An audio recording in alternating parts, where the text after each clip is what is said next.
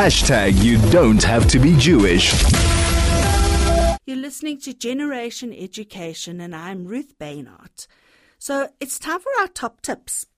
And we've been discussing discipline, and we're going to be chatting just now to Wendy Hartzman about disciplining your child.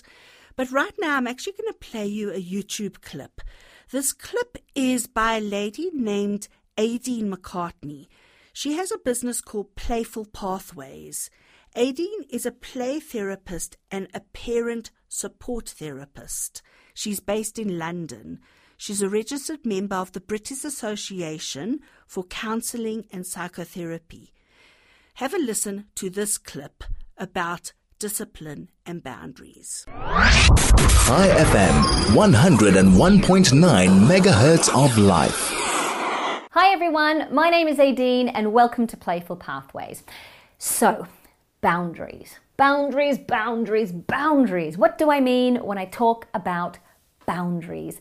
Well, I'm talking about the everyday rules and limits and expectations that we put in place around our child's behavior and how they interact with others. It's everything from don't throw your food on the floor and and no the sand is not for eating and please don't hurt your sister right through to don't stick your head in the oven, don't stick your finger in the socket and no I'm sorry you can't drive because you're only 6. Setting your household or personal boundaries is surely one of the most exhausting parts about being a parent or a teacher or basically anyone who has anything to do with children. As fast as you can decide what's acceptable, you will have a child testing you and they will just keep on testing you until the point where they realize you are immovable and they're not going to get anywhere.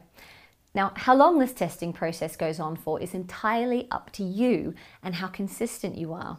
Clear and consistent boundaries help children learn quickly what's acceptable and what's not. So, as well as it being really important that you are consistent within yourself, it's worthwhile thinking about whether or not you and your co parent are consistent with each other. And if you feel like you're not, then you guys should probably sit down and talk about it and get on the same page. Because when rules or expectations are constantly changing, or when you say one thing and your co parent says another thing, it creates uncertainty.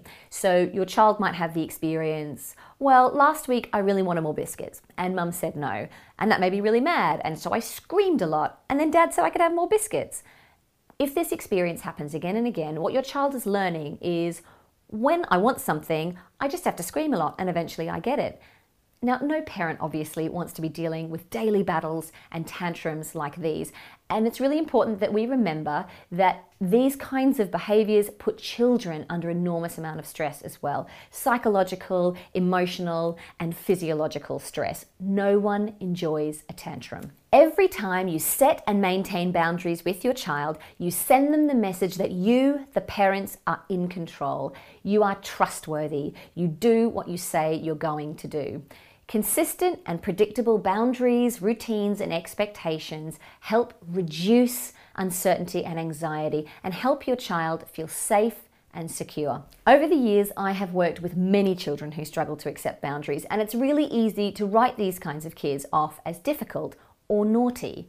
But really, what it comes down to often is that these children haven't had enough experiences of predictable and consistent boundaries. Children want to do the right thing. Most of the time, they really want to live up to our expectations and have that lovely feeling that goes along with it. No child sets out to become the difficult child. But if their experience has taught them that adults don't do what they say they're going to do, or they don't follow through, or they're open to negotiation or wearing down, then that child will feel the need to keep on testing those boundaries and they will keep on testing them until you, the adult, are immovable, they're not going to get their way, and then they can stop testing because you have proved that you are trustworthy and reliable. As adults, it is so easy to forget that children, especially young children, are still learning their human skills and they just don't know what's expected of them or what's acceptable and what's not until we teach them. So, when you see your child doing something that you consider to be totally unacceptable. They have stripped off all their clothes and are rolling around naked in the mud in front of all of the neighbors. And all you can think is, oh my God, why have they done that? Oh, this is so embarrassing. Oh, my child is out to ruin my day.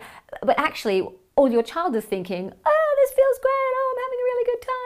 And actually, they probably didn't know that by your standards, as adult standards, that was unacceptable. So we can't judge children by the same standards that we hold adults to because children are still learning all of those standards and learning all of those skills. And teaching them those things requires a lot of repetition and a lot of consistency. And remember, children are learning as much from watching us as they are from what we say. So if we want kids to learn to do the right thing, we've got to make sure that we, the adults, are doing the right thing too. Now, I realize that for some parents, setting boundaries might actually be quite difficult and, and possibly even really stressful. And maybe this is because of what your childhood was like you might not have had very many boundaries or, or, routines and rules, and so it feels quite unnatural for you to be doing this with your own kids. Or maybe it was the opposite extreme and you had loads of them and it was really, really restrictive, and the last thing you want to do is repeat that with your own kids. No matter how you feel about boundaries, if you feel like you need some more help in knowing how to set and maintain them in your home,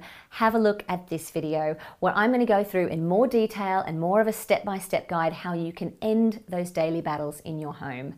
Hopefully, I'll see you soon. If you're wanting to actually have a look at Aideen's website, her website is www.playfulpathways.co.uk. And let's just go over the top tips that Aideen actually mentioned. So, first of all, she said, No child sets out to be a difficult child. And this is so true. We're all born the same.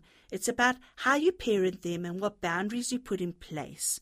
So, very important tip number one no child sets out to be a difficult child. She also says children don't know what is acceptable until we teach them this. Wow. You know, I've got a saying that I always say, you only know when you know better, you do better. I think it was actually Maya Angelou. I must look up, but I'm sure it was her that actually coined that phrase. When you know better, you do better. Same for children. They don't know what is acceptable until we teach them what is. Then Aideen, her golden rule that she mentions, clear and consistent boundaries help children learn. I don't think I really need to explain that further. It is what it says. Then her next tip every time you set boundaries with your child, you are sending the message that you, the parent, are in control. And as you'll hear later when I chat with Wendy, we're going to discuss about positive and negative interaction and how we send that message to our children. We want them to know that you are the parent, you are in charge, you are in control, but they do also have a voice and a say. So that is really important. Tip number five from Aideen McCartney is consistent and predictable boundaries build trust and reduce anxiety. So make sure that whatever you've put in place, it's consistent.